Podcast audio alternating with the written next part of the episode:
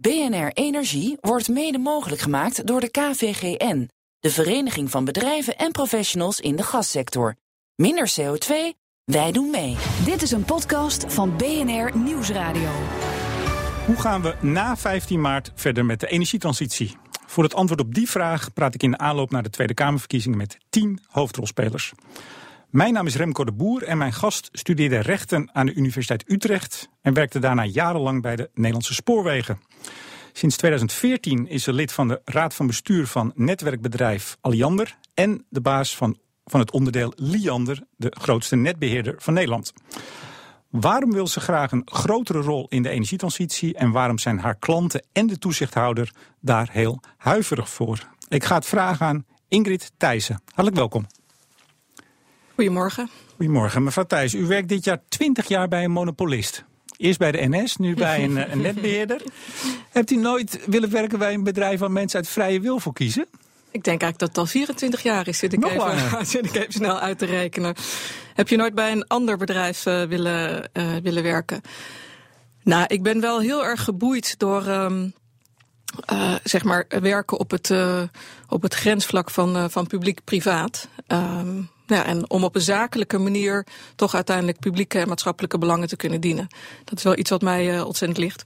Oké. U bent bestuurder van Alliander en van Liander. Kunt Klopt. u even uitleggen? Het ene is een netwerkbedrijf, het andere netbeheerder. Ja. Wat is het verschil? Ja, wat het verschil is, is Liander, dat is eh, de netbeheerder. Dat is zeg maar, ehm, die zorgt voor de aanleg en het onderhoud van eh, de elektriciteitsnetwerken en de gasnetwerken in het gebied waar wij verantwoordelijk voor zijn. Dat is helemaal door wet en regelgeving eh, ingekaderd, eh, zeg maar. Aanleg en, en het beheer en het zorgen dat het allemaal goed blijft werken. Ja, klopt. Ehm, en dat is eh, dat Liander is onderdeel van, eh, van Alliander. Dat is het netwerkbedrijf. En er zitten ook nog andere activiteiten zitten daar, eh, zitten daaronder. Zoals bijvoorbeeld, we hebben ook een groot ingenieursbureau, om maar wat, om maar wat te noemen. Oké. En als ik dan met u praat over de energietransitie, wat we nu gaan doen, praat ik dan met uh, lidraad van bestuur Alliander of met de baas van Liander of beide? Hoe... Ja, beide, omdat, maar er zullen we wel over te spreken ko- komen, omdat het ook zo eigenlijk onlosmakelijk met elkaar verbonden is. Oké. Waar in Nederland bent u actief? Nog even. Waar, waar zit u vooral? Ehm, nou, eh, grofweg Gelderland, Friesland, Noord-Holland en Flevoland. Weet je het noorden? Noord, Ja, boven de rivieren oost? en met uitzondering van zeg maar het Noordoosten. Oké, tot, even tot slot van dit stukje. Ehm, hoe, hoe groot is Liander ten opzichte van Alliander? Want u zegt dat is eigenlijk een onderdeel. We hebben nog wat andere stukjes. Hoe, hoe moet ik die verhoudingen zien even? Eh, eens even kijken. Nou, in, in omzet is het eh, denk ik een procent of eh, 80. En qua medewerkers, nou, je hebt het eigenlijk over vergelijkbare aantallen. Ik dacht dat het iets meer was, Liander. Is het niet, zit het niet op de Nou, 59? misschien, ja, misschien is het nog iets meer. Ja. Ja. Het is groot. Maar, eh, ja, het is groot. Het is een heel groot onderdeel, zeker. Oké. Ehm, uw bedrijf staat onder toezicht van de, de ACM, de Autoriteit eh, Consumentenmarkt. Is dat dan eh, Liander uiteraard, maar ook Alliander of dat dan weer niet? Eh, nou, Liander sowieso. Hè? Dus, ehm, want bijvoorbeeld ook uiteindelijk eh, best- eh, stelt de ACM vast bijvoorbeeld wat onze inkomsten mogen zijn. Ehm, en daarnaast is het natuurlijk zo dat ieder bedrijf uiteindelijk ja, zich aan marktregels moet, moet houden en daar, eh, daarop onder toezicht, toezicht staat van de ACM. Ja. Zij stellen tarief vast. Wat, wat doen ze nog meer? Wat, wat houdt dat toezicht precies in, wat u Ehm, hebt? Nou, er is een hele uitgebreide wet en regelgeving over wat een eh, netbeheerder zoals Liander, ehm, wat die eh, moeten doen, mogen doen, niet mogen doen. Ehm, nou, daar houdt, eh, daar houdt de ACM toezicht op. Ehm, nou, bijvoorbeeld inderdaad ook, eh, ze stellen dus ook vast hoeveel de inkomsten mogen zijn. Nou, dat zijn denk ik eh, zo even de belangrijkste dingen. Nou hebt u grote ambities als bedrijf op het vlak van de, de energietransitie. U wilt ook een, een grotere rol. Wat voor rol wilt u precies? Nou, het is de vraag of je moet zeggen dat wij grote ambities hebben op, de, op het gebied van de energietransitie. Kijk, waar het ons om gaat is dat eh, de energieinfrastructuur van, eh, van Nederland, de huidige energieinfrastructuur, dus elektriciteit en gas, ja, die is zeg maar aangelegd in de oude wereld, eh, waarin er nog ja, zeg maar centraal geproduceerd werd en netjes uiteindelijk door ons bij de mensen thuisgebracht eh, wordt.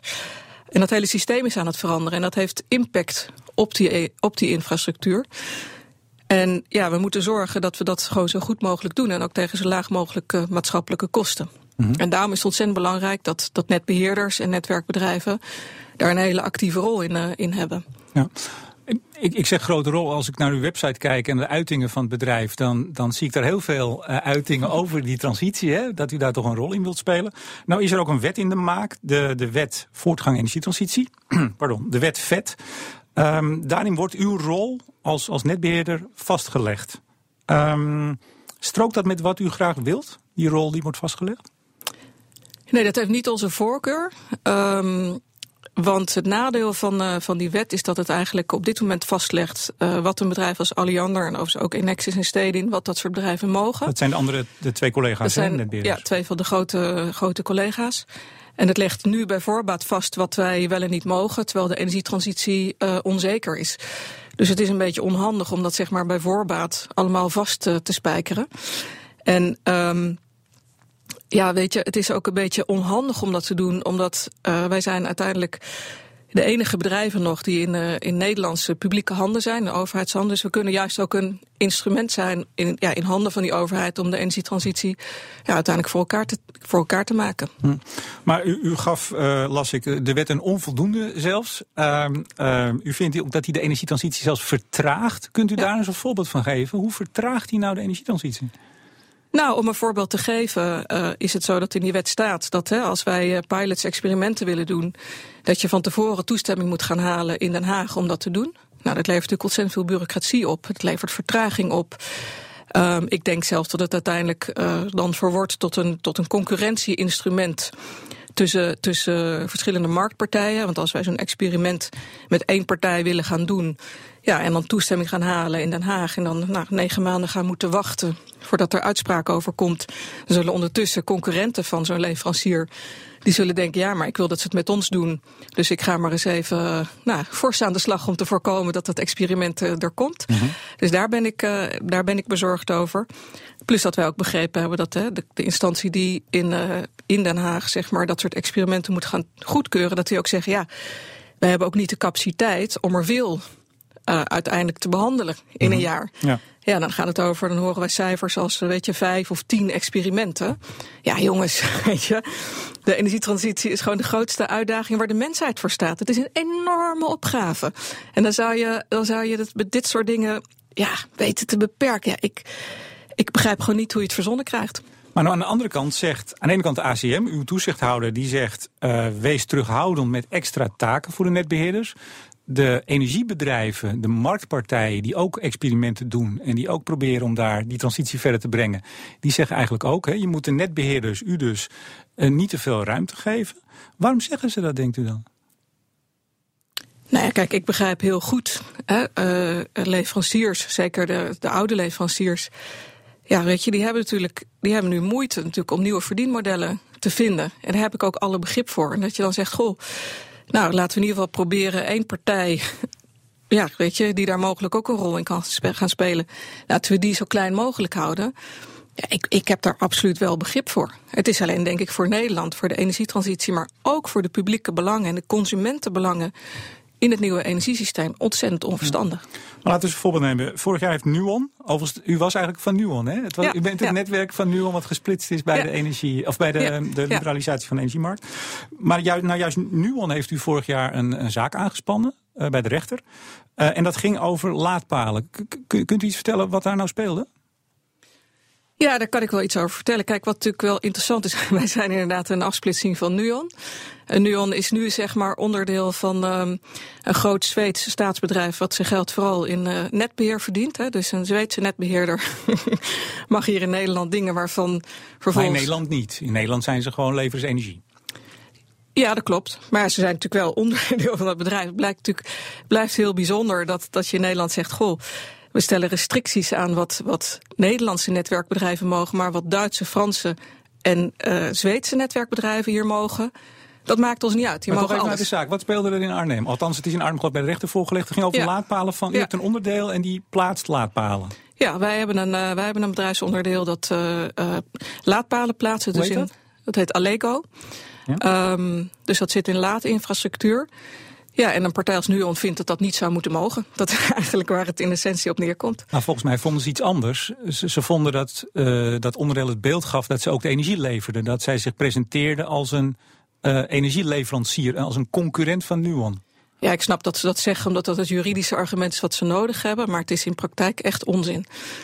Maar nou zei ook de rechter dat hem niet helemaal duidelijk was geworden hoe u, ik geloof, gratis laadpalen kunt leveren in die, in die, in die constructie die u daar uh, levert. Maar dat marktpartijen dat niet kunnen. En daar lijkt het dus op, lijkt het dat u als partij die natuurlijk heel veel geld binnenhaalt via die gereguleerde markt van het netbeheer, dat u bepaalde andere onderdelen daarmee subsidieert.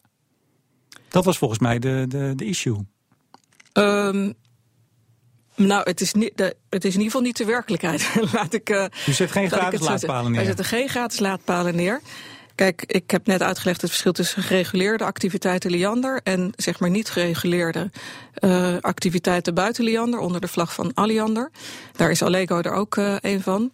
Er is in de wet en regelgeving heel strikt geregeld ook hoe dat zit qua financiering en boekhouding. Daar houden natuurlijk onze accountant uh, houdt daar toezicht op, maar ook de ACM. Die doen er ook regelmatig doen ze er onderzoek naar. En er komt steeds uit dat we ons daar netjes aan, uh, aan houden. En uiteindelijk zeg maar onze um, andere activiteiten zoals laadpalen. Ja, weet je, die moeten gewoon doen aan normale commerciële um, zeg maar financieringsvoorwaarden en rentabiliteitseisen. Dus um, het is niet zo dat wij gratis laadpalen neerzetten. Maar, maar nou juist de ACM, u zegt die kijken bij ons in de boeken, dat klopt. Maar bij de presentatie van uw jaarcijfers recent zei de ACM in de krant, die zochten daar de media mee. Ja, eigenlijk hebben wij te weinig mogelijkheden om te controleren wat daar nou achter de schermen gebeurt. Ik vond het nogal een, een, op zijn minst een insinuatie. Wat vond u daarvan? Um, nou, wil je een eerlijk antwoord? Ja, heel graag. in alle eerlijkheid heb ik eigenlijk eigenlijk heb ik helemaal niet zo heel veel zin om erop te reageren. Want het is, het is een waste of time and energy. Nou nee, ons... maar zo, zo, makkelijk komt u hier natuurlijk nee, dat niet begrijp weg. ik. Maar, nee, maar, maar even, niet, niet, omdat ze misschien de krant zoeken. Dat is op zich was dat vrij opmerkelijk uh, voor een toezichthouder. Maar dat zij dus onvoldoende mogelijkheden hebben om te kijken of u, dat is steeds het hete hangijzer, hè, dat is zowel wat Nuon zegt, maar ook de ACM, of u niet met publiek geld, wat u gereguleerd binnenkrijgt, uh, als toch monopolist, als netbeheerder, dat u daarmee allerlei andere avonturen, uh, zijn mijn woorden hoor, uh, subsidieert. En als de ACM daarmee de publiciteit zoekt dat ze onvoldoende mogelijkheden hebben om u te controleren, dan, dan hoop ik toch dat u daar wel iets op te zeggen hebt. Ja, dat zal ik ook zeker, zal ik ook zeker doen. Maar als je, goh, als je zegt, wat vond u ervan? Dan denk ik, goh, wij staan voor, voor een van de grootste uitdagingen van de mensheid, de energietransitie. En dan gaan we met elkaar tijd en energie verspillen aan dit soort, ik noem het... Uh, maar we hebben ook wetten natuurlijk in nitty gritty gedoe. Toch? Nou, ja, ja dat noemt u nitty gritty? Ja, weet je, het is... Um, en ik, weet je, ik was wel heel verbaasd, eerlijk gezegd, natuurlijk uh, gisteren over die uitingen. Dat ja, een onafhankelijk toezichthouder in, in een dossier wat politiek zo gevoelig is, ja, zo nadrukkelijk partij kiest. Ik, ik, ja, weet je, dat is een, dat is een toezichthouder maar onwaardig. Maar waarom vindt u dat partij kiezen? De, de, de toezichthouder die zegt, wij, eigenlijk tegen de wetgever, tegen de politiek, wij hebben onvoldoende middelen onvoldoende mogelijkheden om netbeheerders goed te controleren wat daar achter de voordeur gebeurt. Dat is toch een heel serieus punt? Ja, uiteindelijk. Uh, wij denken dat ze meer dan voldoende mogelijkheden hebben. Um, en het is. Ja, ze zijn ook, weet je, als er meer nodig is, ja, ze zijn van, van zeer, harte, zeer harte welkom. En dat meen ik oprecht. Kijk, waar het om gaat uiteindelijk, en dat is een perspectief wat, wat in Nederland nog ontzettend onderbelicht wordt, is dat um, waar wij mee bezig zijn met onze nieuwe activiteiten, dat dat is om te zorgen dat publieke en consumentenbelangen die in het huidige systeem heel goed geregeld zijn, maar in het nieuwe duurzame energiesysteem nog niet geregeld zijn, dat die wel voor elkaar komen. En ik vind het wel verrassend dat dat zeg maar vraagstukken zijn waar bijvoorbeeld ook een ACM zich eigenlijk geen oordeel over vormt. Hm. En dan heb je het bijvoorbeeld over, over het feit dat er nieuwe monopolies ontstaan. Ja. Maar, maar u zegt consumenten, hè, daar, daar, daar komt u natuurlijk voor op, dat zijn uw klanten. Maar nou juist ook die consumenten in de Consumentenbond en de FEMW, de, de zakelijke gebruikers, ook die zitten u nogal op de huid, zou ik bijna zeggen. Ja. Die zeggen ook van, zeg eh, politiek, ACM, hou die jongens in de gaten. Want wij zijn bang dat zij allerlei avonturen aangaan. Uh, en dat straks ook uh, ze hun kerntaak uh, veronachtzamen en dat de tarieven gaan stijgen. Want heb ik het nou goed begrepen dat u op die andere activiteiten verlies maakt? Zag ik dat dan goed in de jaarcijfers? Op andere dus activiteiten. Anders dan, dan Liander. Dus binnen, Allian, binnen Alliander hebt u Liander. Dat, draait geloof ik, wat is het? 300, 285 miljoen uh, resultaat. Ja, ja. Maar op die andere activiteiten maakt u verlies, zag ik.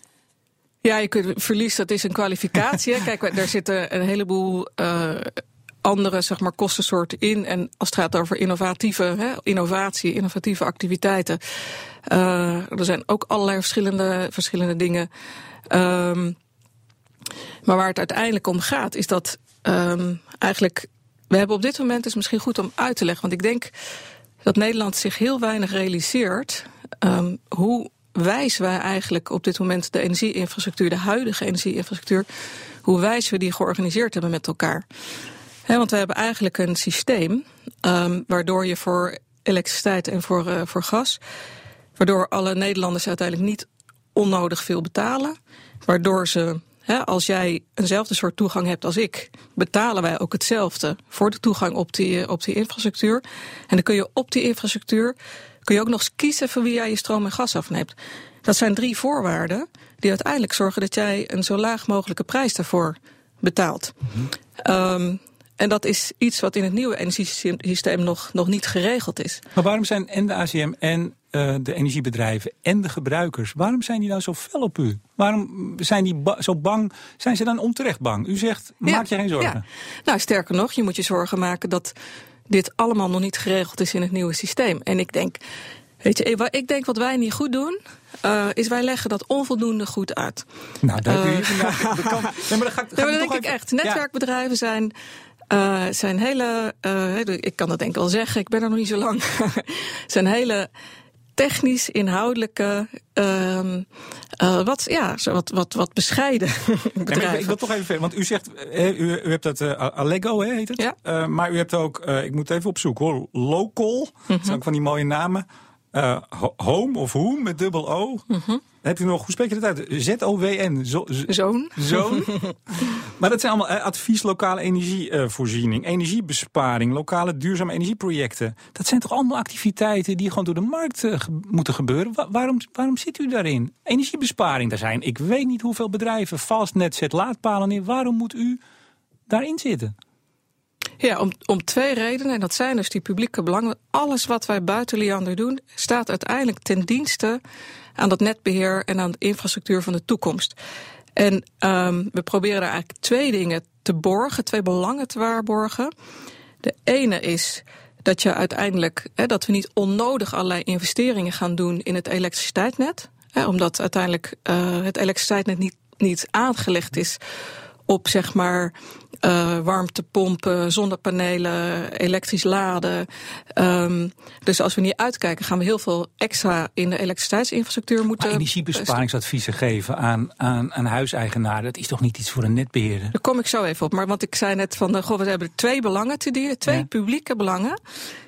Eén is dus zorgen dat we niet te veel in die elektriciteitsinfrastructuur hoeven te investeren, investeren want dat betalen we uiteindelijk met z'n allen. En de ander is te zorgen dat nieuwe infrastructuur die er ontstaat, dat die ook open is, zoals wij dat noemen. Dus dat dat geen nieuwe monopolies zijn. Dat zijn de twee kernredenen waarom wij die nieuwe innovatieve activiteiten doen. Ja, maar, maar u bent dan bang dat er een monopolie op energiebesparingsadviezen komt? Begrijp ik dat nou goed of snap ik het niet? Nee, energiebesparingsadvies dat gaat uiteindelijk ook over het voorkomen van investeringen in het elektriciteitsnet. Want je moet bijvoorbeeld niet hebben dat mensen een warmtepomp aanschaffen en een huis niet isoleren. Want dat geeft uiteindelijk heel veel extra belasting op het elektriciteitsnet. En dan moeten we gewoon dikkere kabels en extra transformatoren aanleggen. Dat betalen we met z'n allen. Dus dat moeten we zien te voorkomen. Maar, maar de kern en dan gaan we naar het volgende blok hoor. Maar de kern van het verwijt is dat u, omdat u nogmaals uh, gereguleerd geld binnenkrijgt, ik kan er niet voor kiezen. Ik zit bij u, ik zit in Amsterdam. Ik kan er niet voor kiezen om naar een ander te gaan. Tarieven zijn vastgesteld. U, u krijgt nou, goed, goed centjes binnen. En vervolgens kunt u er allerlei zaken mee doen. U leidt dus ook verliezen op al die andere activiteiten. En daarvan zeggen commerciële bedrijven, ja, wij doen dat niet. Of nog niet, omdat het niet uit kan. En ja, zij kunnen dat subsidiëren met, met publiek geld. Dat is natuurlijk de kern van het verwijt. Volgens mij heb ik net uitgelegd dat van dat subsidiëren geen sprake is. Dat er wet en regelgeving over is en dat daar toezicht uh, op gehouden wordt. En dat we die investeringen doen om te zorgen dat het juist voor die consumenten en burgers in de toekomst betaalbaar blijft en betrouwbaar. U hebt ook een, een, een hele reclamecampagne lopen, zag ik uh, onlangs. toch? De, de netbeheerders gezamenlijk. Als, ja, ja, waarom is dat? Omdat wij ervan overtuigd zijn dat het belangrijk is dat Nederland gaat snappen wat eigenlijk hoe de energievoorziening is geregeld, de energieinfrastructuur. En dat, dat die onder druk staat door de energietransitie. ik zei net, wij leggen veel te weinig uit. Uh, nou, dat is een manier om uit te leggen. Is het heel flauw als ik u vraag wat zo'n campagne nou kost? Ja, dat is ontzettend flauw. weet u het? Even serieus, weet u wat het kost? Ik, ik weet het niet. Ik heb het wel gezien, in alle eerlijkheid, maar ik weet het niet meer uit mijn hoofd. Maar het is vrij bescheiden. mooie spotjes op, uh, op radio En een van de redenen waarom we het uh, in het voorjaar hebben gedaan, is dat het nu goedkoper is. Uh. nee, maar tot slot, het, het, beeld wat, en dat verwijt hoor ik ook wel eens in de energiewereld, dat ze zeggen, ja, je gaat een beetje, en ik geloof dat zelfs de ACM daar wel een beetje voor bang voor is. Een beetje het bekende woningcorporatie voorbeeld. Hè, die ook ja, ging ondernemen en die zich het, het grotere mhm. doel mhm. Eh, eh, van de wereld uh, aantrokken. En daar, daar allerlei rare activiteiten. Althans, achteraf kunnen we zeggen dat daar nogal wat geld bij verspeeld is. Dat is eigenlijk een beetje. Ja, maar weet je, op een cruiseschip komen geen sociale woningen. En uh, tegelijkertijd de investeringen. Dat was wat er gebeurde hè, in Rotterdam. Ja, tegelijkertijd de investeringen die wij doen die zijn echt om te zorgen dat het straks betaalbaar blijft. Weet je, als je naar laadpalen kijkt, dat zijn nu nieuwe monopolies. En daar betaal je als consument op drie manieren te veel. je betaalt te veel omdat je niet kunt kiezen aan de paal van wie je je stroom afneemt. Dus als jij zegt, ik wil het eigenlijk van mijn buurman hebben die zelf opwekt, dat kan niet. Dus er is geen concurrentie. Je betaalt te veel omdat het een monopolie is voor de toegang tot de infrastructuur. Daar krijg je ook die enorme diversiteit en totale ontransparantie van, van de starttarieven, bijvoorbeeld van als je gaat laden. En in de derde plaats, omdat er geen rekening gehouden wordt met uh, zo'n laadpaal, dat die het elektriciteitsnet extra belast en dat wij dan dus dikkere kabels, extra transformatoren moeten aanleggen, wat we ook met z'n allen betalen. Die drie dingen, op die manier betaal je gewoon te veel. Ja. U, u het volgens mij net al even. U bent met alle experimenten bezig. Uh, dat, dat mag u al, dat mag u straks ook. U moet het dan geloof ik aanvragen, dat vertelde u ook. Um, uh, u experimenteert met, ook met heel veel marktpartijen samen, hè? Ja. Ik dacht, wat is eigenlijk het probleem? U, ja, u werkt volgens mij.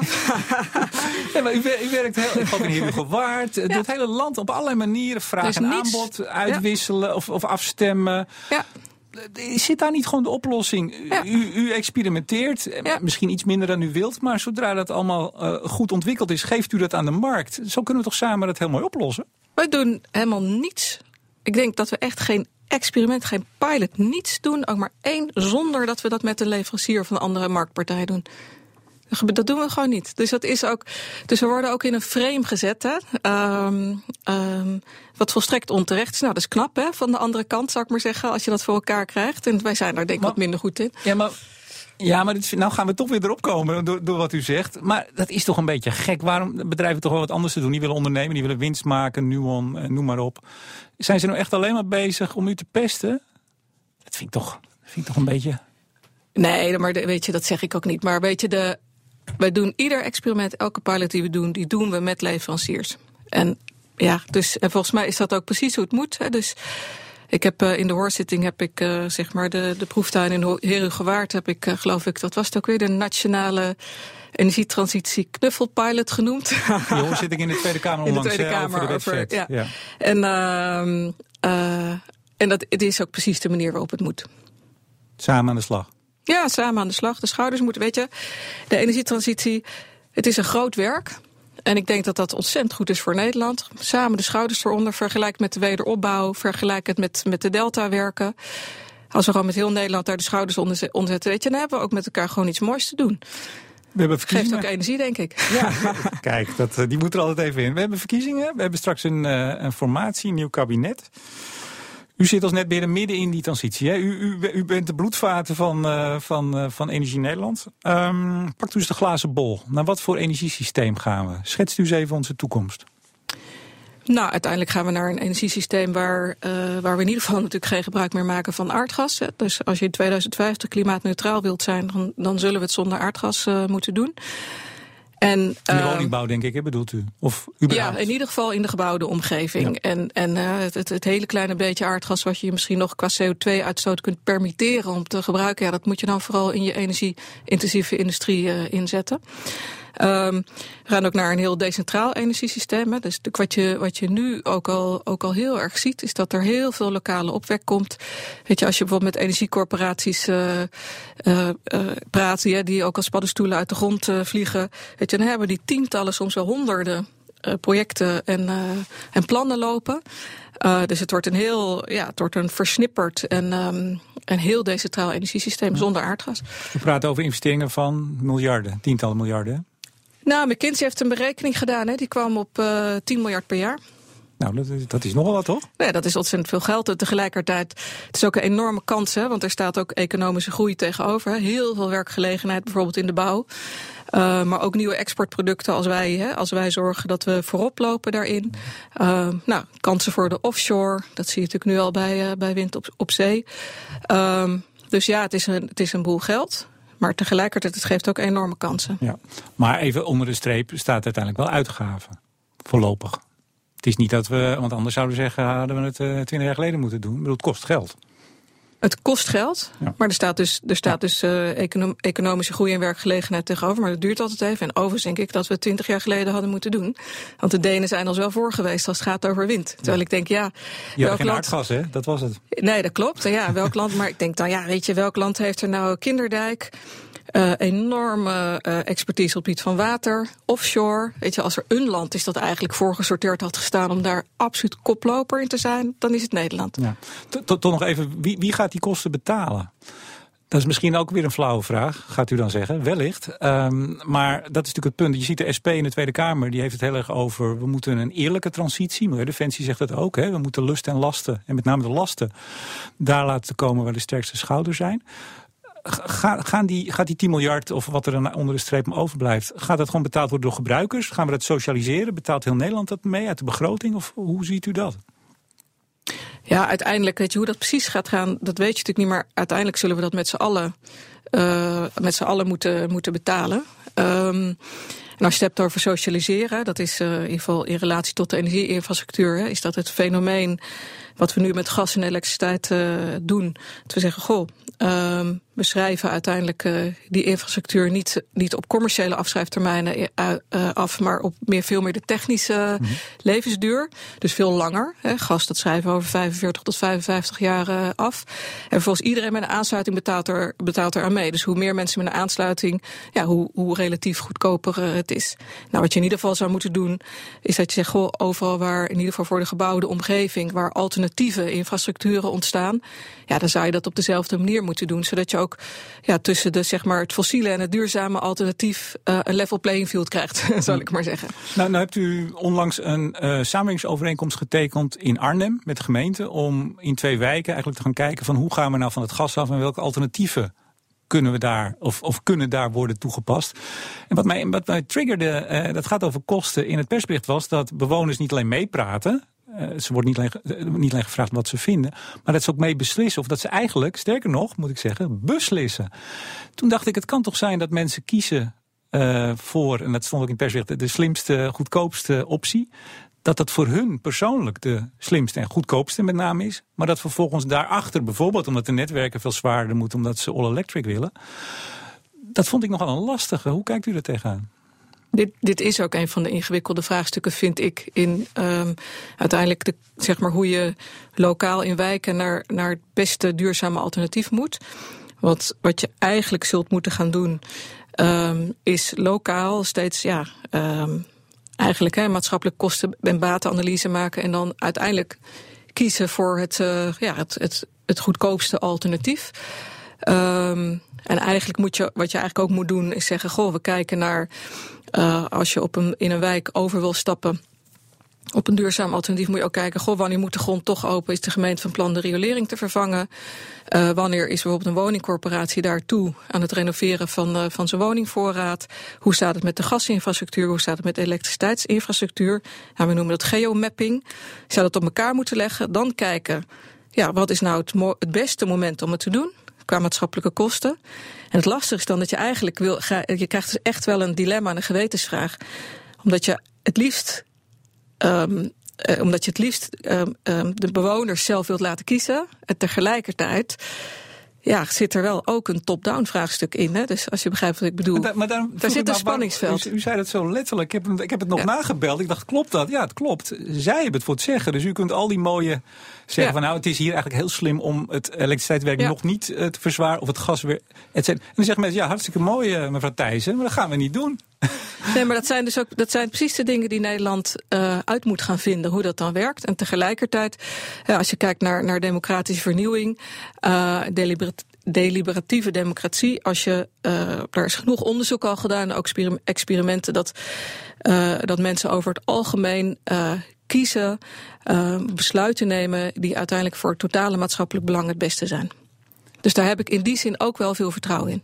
Ik, ik kom erg veel in het land, kan ik u zeggen, bij verzet tegen windparken, tegen van alles en nog wat. Ja. Ik, ik help het u hopen, maar ik, ik, ik, ik snap wat u zegt. Um, formatie gaat binnenkort starten. Althans, eerst de verkiezingen, formatie. U mag het zeggen tegen de formateur of tegen de, de partijen. Wat zijn uw belangrijkste speerpunten? Wat moet er geregeld worden in een nieuw kabinet? Ja, ik, ik denk in de eerste plaats um, dat, um, dat de energieagenda leidend moet zijn. Die uh, minister Kamp zeg maar, in december het leven heeft, uh, of dag, daglicht heeft laten, laten zien. Ja. Um, want die kijkt echt langjarig vooruit. CQ. Hè, er is vanaf 2050 eigenlijk gebackcast wat er nou eigenlijk nodig is. Nou, en, en daar staan gewoon, ja, de juiste trajecten staan daar, daarin. Ja, daarnaast, als je mij vraagt, van, goh, als je kijkt naar de energietransitie, dan zie ik een aantal dingen. Um, in de eerste plaats uh, zie ik dat, dat technici al een beetje over elkaar heen buitelen. Als het gaat om, goh, wat moet nou wel, wat, moet nou waar de oplossing zijn? Um, nou, wat tegelijkertijd ook natuurlijk aan de hand is, is ja, de, de belangentegenstellingen ook in financiële zin. Nou, wacht even, sorry, wat, daar is iets mis mee met die, die ingenieurs en die nee, daar kom ik zo, nee, zeker niet, zeker niet. Die hebben heel hard nodig, maar ik kom daar zo op. Dus, dus ik zie dat het moeilijk is om overeenstemming te krijgen van wat nou de beste technische oplossing is. Ik zie enorme, ook financiële belangentegenstellingen bij de energietransitie. Nou, daar ging het eerste deel van dit gesprek uh, voor een deel over. Uh, en het is ook nog een maatschappelijk veranderkundig vraagstuk. Daar hadden we het eigenlijk net eventjes over. Van, van hoe zorg je nou dat Nederland dat ook gaat doen en dat Nederlanders het ook willen. Nou, ik denk dat, daarvoor, uh, dat er daarom nodig is dat er echt onpartijdigheid op het vraagstuk komt. Um, en dat het gedepolitiseerd wordt. Um, dus ik denk dat we zoiets als een deltaplan en een deltacommissaris gaan, uh, gaan nodig hebben. Want wat daarin natuurlijk heel, heel mooi is, het kent die onpartijdigheid en die depolitisering. Maar het is wel met alle spelers gedaan. Het is aangevlogen vanuit het maatschappelijk vraagstuk. Het is op basis van kennis en feiten en niet op belangen, meningen, et cetera. En niet in de laatste plaats is het ook nog een adaptieve aanpak. En dat is natuurlijk ontzettend belangrijk, omdat de energietransitie weet gewoon niet precies hoe het gaat gaan en welke technologie wanneer beschikbaar komt. Dus ik denk, dat, ik denk ook dat de energietransitie moeilijker is dan het, uh, dan, dan het delta ja, gebeuren. Ik, ik zeggen, en er is nog een heel groot verschil, dat over uh, hoogwaterbescherming we het echt allemaal eens zijn. En over Absoluut. aanpak van het klimaatprobleem, ja. waarvan sommigen nog maar zich afvragen of dat nou wel zo'n groot probleem is. Daar is natuurlijk helemaal geen overeenstemming over. Nee, dat is een groot verschil als Nederlander. Als je geboren wordt, het eerste wat je leert is dat als er een gaatje in de dijk zit, dat je je vinger erin moet steken. Ja. dus uh, dat begrijpen we met z'n allen heel goed. En dus dat depolitiseren wat u wilt, en ik denk dat u daar een goed punt hebt. Maar dat gaat toch helemaal niet gebeuren? Dit gaat over miljarden, dit gaat over inkomensverdeling, dit gaat over afhankelijkheid van het buitenland. Dit, dit is en wordt steeds meer een politiek issue, die transitie. Ja, alleen ik denk dat je, dat je um, kijk, zowel consumenten als, uh, als bedrijven hebben gewoon wel heel veel behoefte aan stabiliteit. Langdurig, langjarige stabiliteit. Om te weten waar je aan toe bent en dan ook je investeringen kunnen doen. Weet je, dat geldt voor bedrijven, maar dat geldt ook voor consumenten. Weet je, als jij nu, ik zou maar zeggen, je cv-ketel vervangt en vervolgens hoor je dat, dat over drie jaar bij jou in de straat het aardgasnetwerk eruit gaat, ja, dan voel je je bekocht. Nou, dus, dat gaat u me niet aandoen, toch? Nou ja, daar gaan wij uiteindelijk niet over, dat scheelt. maar ik denk dus dat er, dat er stabiliteit nodig is en doorzettingsmacht. En ik denk dat de politiek dat niet georganiseerd krijgt, uh, zeg maar. Dat is ook, ja, die hebben te korte, te korte En mijn vraag is dus of ze dan dat uit handen willen geven. Ja, dat is natuurlijk zeer de vraag. Dat is natuurlijk zeer de vraag. En uh, dat ben ik met je eens. Maar ik denk, zeg maar, een klimaatwet, uh, inhoudelijk de energieagenda, volgens een, een aanpak à la Deltaplan. Ik denk dat dat de beste voorwaarden zijn, maar dat is mijn persoonlijke mening, uh, om 2050 te halen. Er wordt vast naar u geluisterd. nou, dat, laten we het open. Ingrid Thijssen, lid van de Raad van Bestuur van Alliander en baas van netbeheerder Liander. Hartelijk dank. Graag gedaan. BNR Energie wordt mede mogelijk gemaakt door de KVGN, de Vereniging van Bedrijven en Professionals in de Gassector. Minder CO2, wij doen mee.